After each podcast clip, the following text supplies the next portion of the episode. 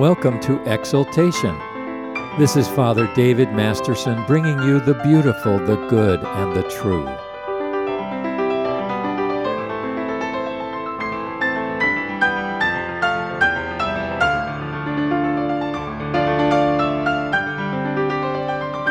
Our scripture today is Matthew 22, verses 1 to 14.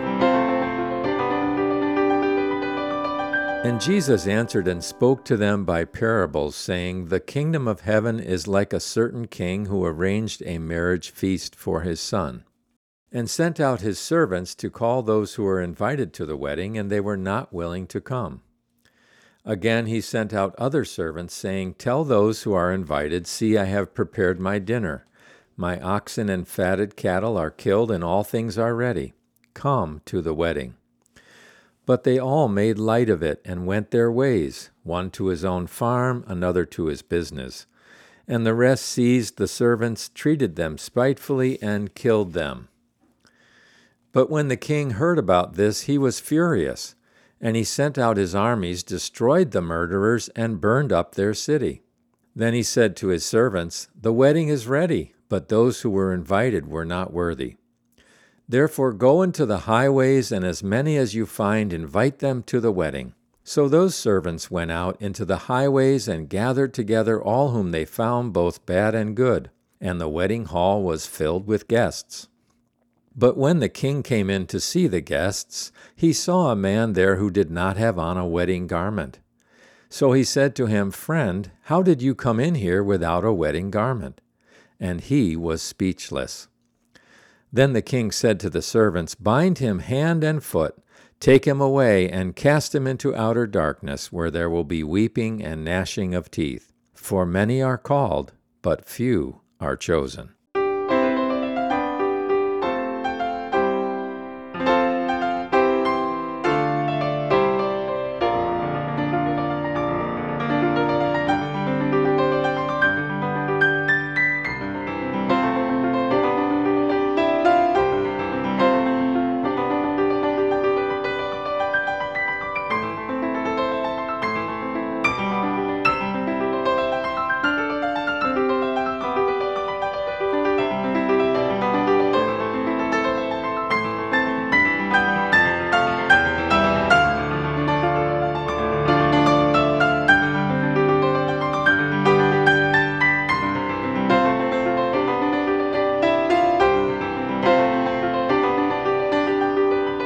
Always enjoyed the beauty of a Christian wedding. There is something so wonderful about a godly man and a godly woman whom God has led together in the holy sacrament of marriage. In our gospel lesson in Matthew 22, Jesus tells a parable about people who were invited to a wedding for the king's son and refused to come. They each had their own excuses for why they would not attend. Then Jesus tells about one guest who showed up to the banquet dressed inappropriately. When an ancient king's son or daughter was married, everyone wanted to attend. It was a lavish affair with free food, dancing, and gifts for all. It was a grand community event. It would be unthinkable not to want to attend the wedding. But in this parable, the invited guests refused to come to the wedding of the king's son. In Luke 14, we discover that they all gave various excuses. One said, I bought a piece of land and have to go look at it. Another said, I have five yoke of oxen I need to try out. Please excuse me from the banquet. Still another said, I've married a wife, so I need to be excused. Have you ever made an excuse for why you are not responding to the gospel invitation? These three excuses are commonly given to disregard the invitation of our Lord Jesus. People refuse to surrender to the Lord Jesus because of money and possessions, business obligations, and relationship distractions.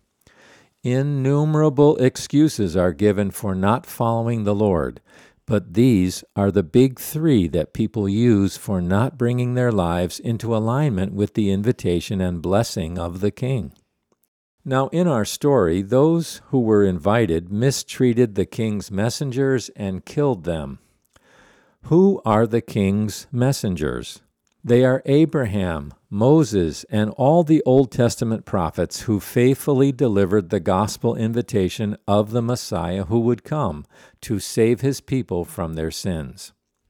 They are the twelve apostles who gave the gospel invitation of the Savior to the nation of Israel. In Acts 2:22, Peter says, "Men of Israel, listen to these words. Jesus the Nazarene, a man attested to you by God with miracles and wonders and signs which God performed through him in your midst, just as you yourselves know, this man you nailed to a cross by the hands of godless men and put him to death. And God raised him up again, putting an end to the agony of death. Therefore, let all the house of Israel know for certain that God has made him both Lord and Christ, this Jesus whom you crucified. But the guests seized the king's servants and killed them. So the king was enraged and had the murderers destroyed. Then he sent his servants to invite whomever they could. Go into the streets and highways and byways and invite all you see so the servants went to the streets and invited everyone they saw, good and bad alike. They filled the banquet hall with guests, which is what the king wanted. But then the king noticed a guest who was not wearing wedding garments. Everyone else was appropriately attired, but not this guest. The king told his servants, Bind him hand and foot Take him away and cast him into outer darkness, where there is weeping and gnashing of teeth. Then Jesus concluded the parable by saying, For many are called, but few are chosen. Now, if we look closely at this story, we discover that it contains important gospel truths. In this parable, each person represents someone. The king is God, the king's son is our Lord Jesus Christ, God, in His wisdom, made a marriage between His Son and the church through the mystery of the Incarnation. We who believe and follow the Lord Jesus are the bride of Christ. The first guests to be invited to the marriage feast were God's people, Israel, but they mistreated and murdered the prophets of the Old Testament, God's messengers. The people invited from the streets are Gentile believers, you and me. This then is a parable of how the nation of Israel rejected and killed the prophets, refused their Messiah, Jesus, and lost their place at God's wedding banquet. It's also a parable about how the gospel came to the rest of the world. Verse 2 says that the king prepared a wedding feast. This lavish dinner banquet has two wonderful meanings. The dinner is first the living Word of God, the feast of the gospel banquet. This dinner was prepared over the long years of Old Testament history by the giving of the law and the prophets. God superintended world events to make all things ready for the appearing of His Son, the Messiah. The second meaning of the great feast is that it refers to the marriage supper of the Lamb described in Revelation 19 7 9, which says, Let us be glad and rejoice and give him glory, for the marriage of the Lamb has come, and his wife has made herself ready. Then he said to me, Write, blessed are those who are called to the marriage supper of the Lamb. This story also describes the desires of God's heart. What does God prize above all else? Humility and faithfulness. It is humility which allows us to hear the invitation of the King to take our seat at the gospel banquet table.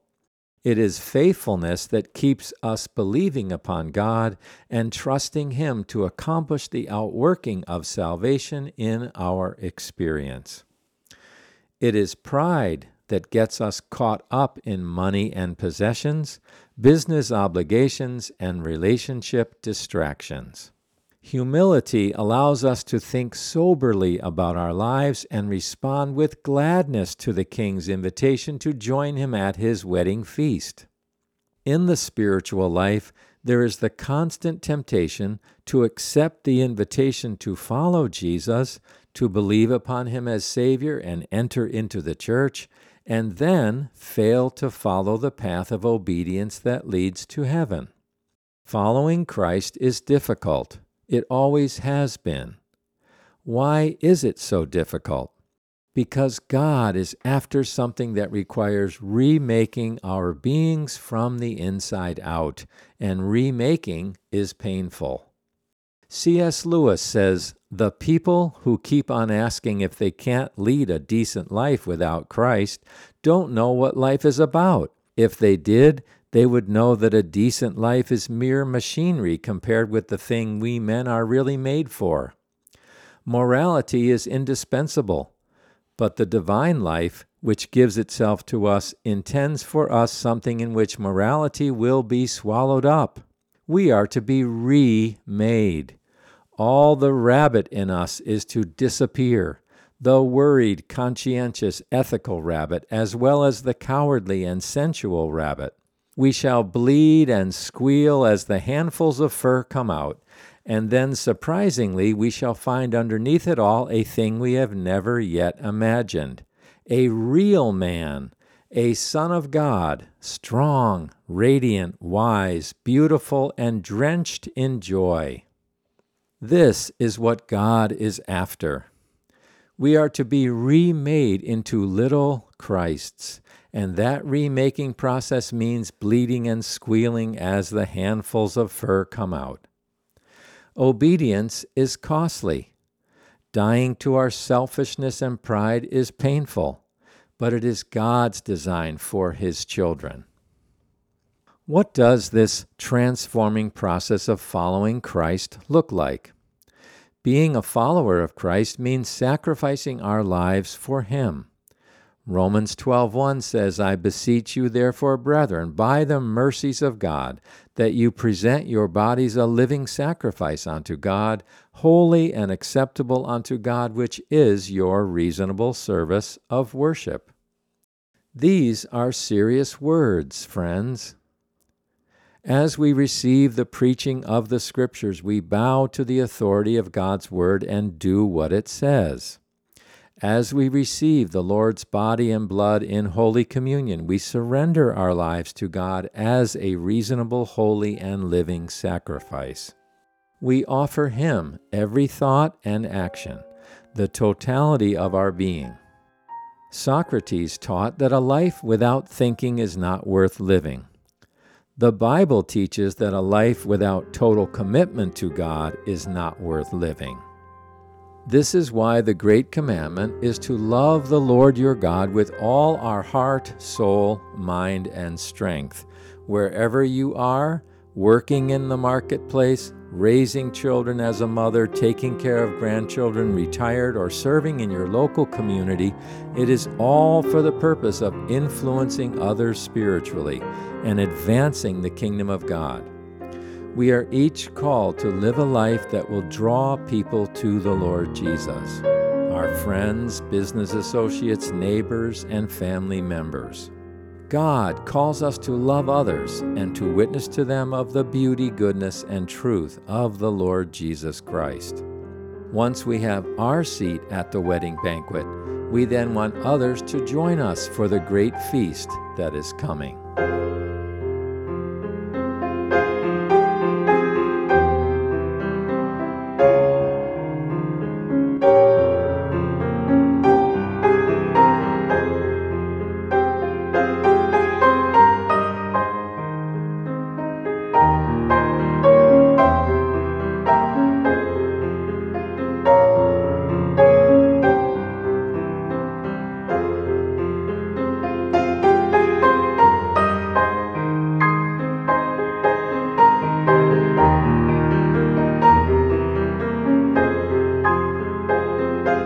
Listening to Exaltation. I'm Father David Masterson, bringing you the beautiful, the good, and the true, heralding the cross of our Lord Jesus Christ so that we may experience life in Him.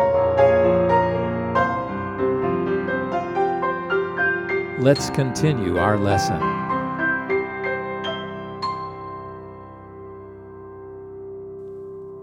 Now, what about the man who came to the wedding in the wrong clothes? He was supposed to wear wedding clothes, a wedding garment, but he came inappropriately dressed. The king had that man cast into outer darkness where there will be weeping and gnashing of teeth. What does this terrible part of the parable mean? The wedding garment is our Lord Jesus Christ and love for him.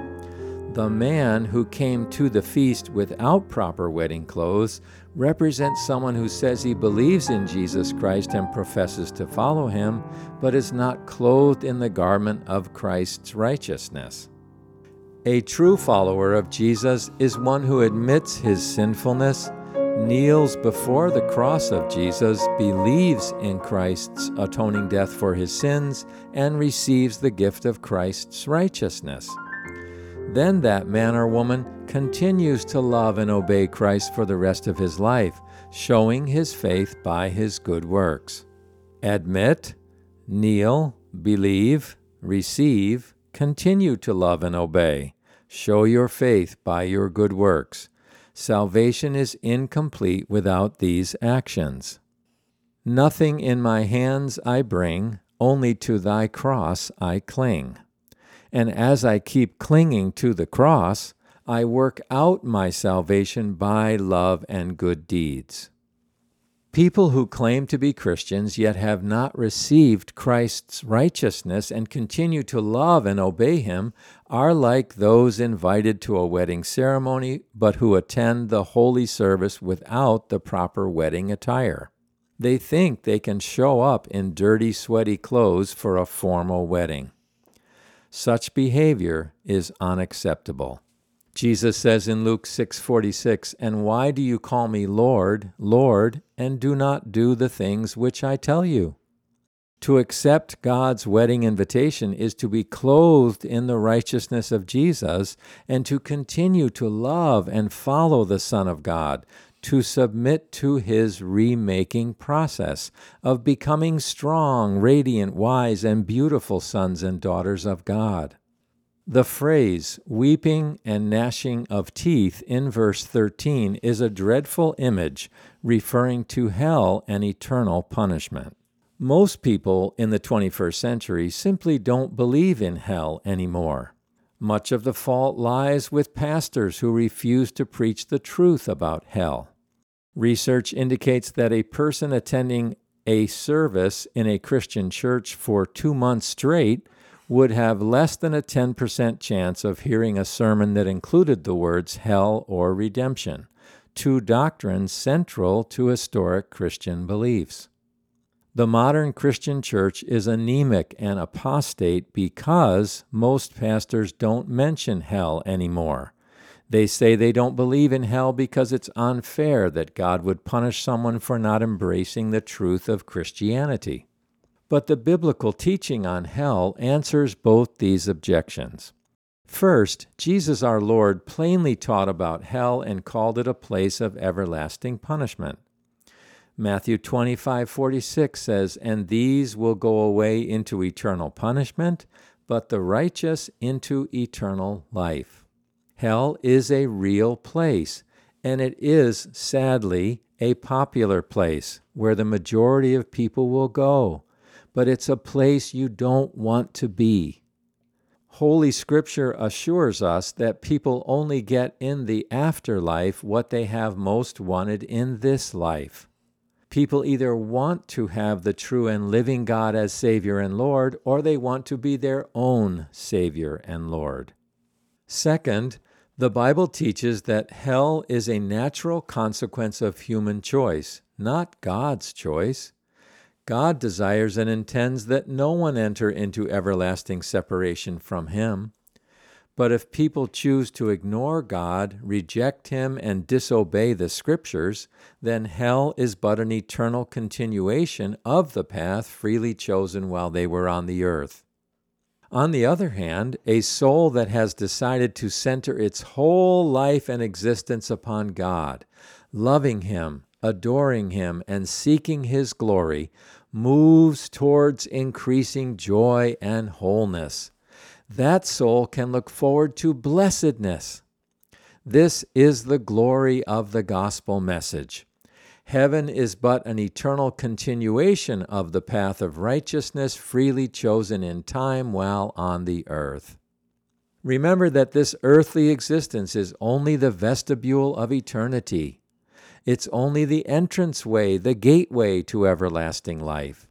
The decisions we make here do matter for all eternity.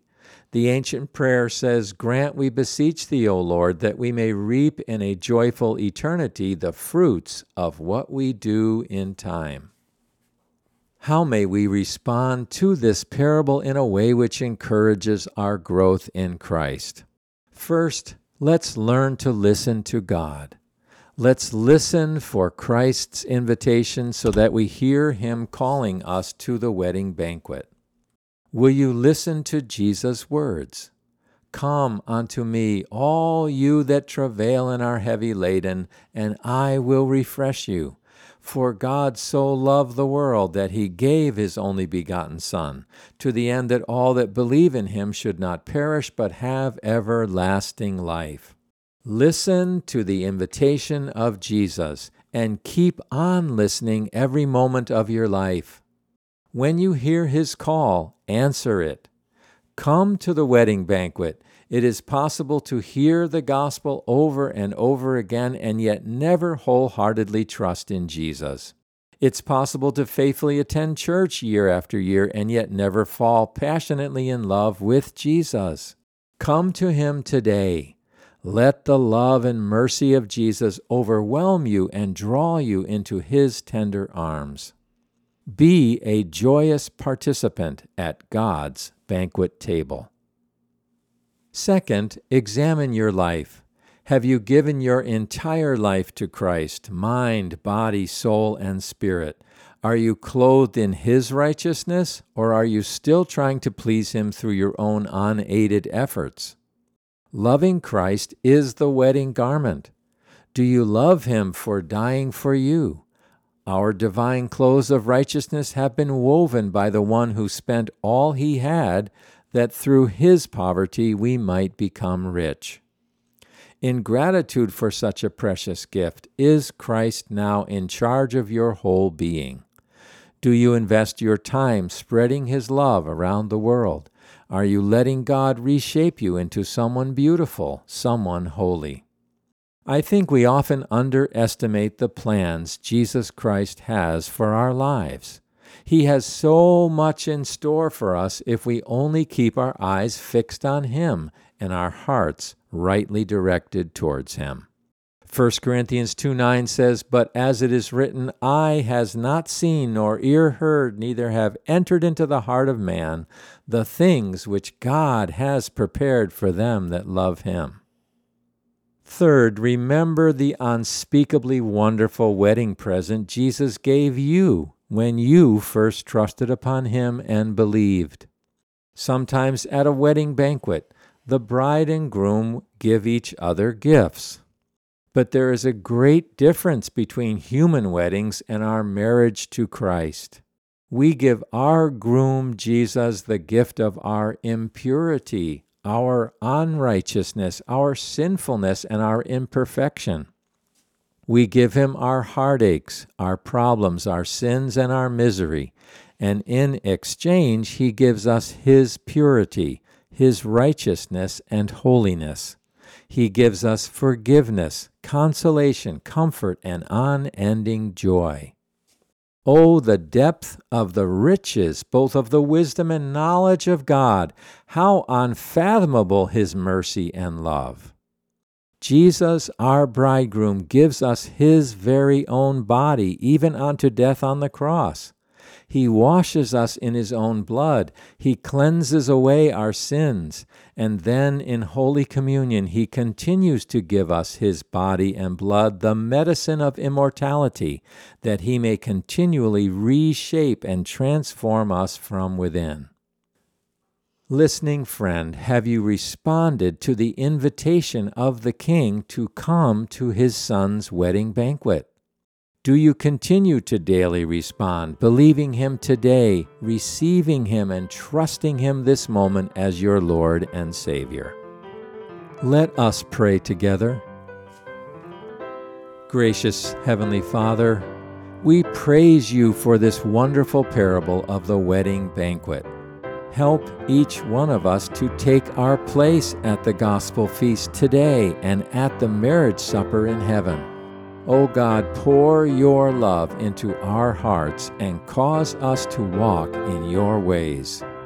In Jesus' name, Amen. For of him and through him and to him are all things, to him be the glory both now and forevermore. Amen.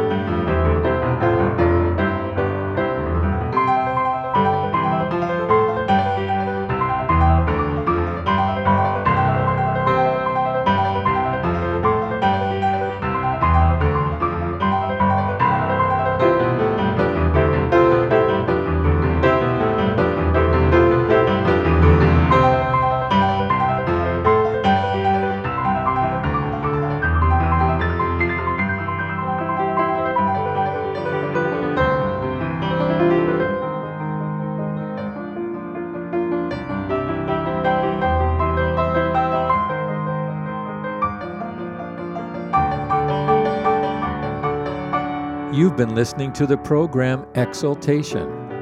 I'm Father David Masterson with Gaudete Ministries. You may reach us on the web at gaudeteministries.org. That's G A U D E T E ministries.org. This gospel outreach is entirely listener supported. Please help us proclaim the gospel on the radio to a needy world. You may donate online at our website. Your gift, large or small, is gratefully appreciated. Until next time, may God richly bless you with this word of encouragement from the prophet Isaiah. Do you not know?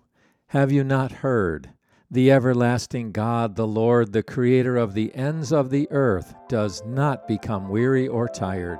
His understanding is inscrutable. He gives strength to the weary, and to him who lacks might he increases power. Though youths grow weary and tired, and vigorous young men stumble badly, yet those who wait for the Lord will gain new strength. They will mount up with wings like eagles. They will run and not get tired. They will walk and not faint.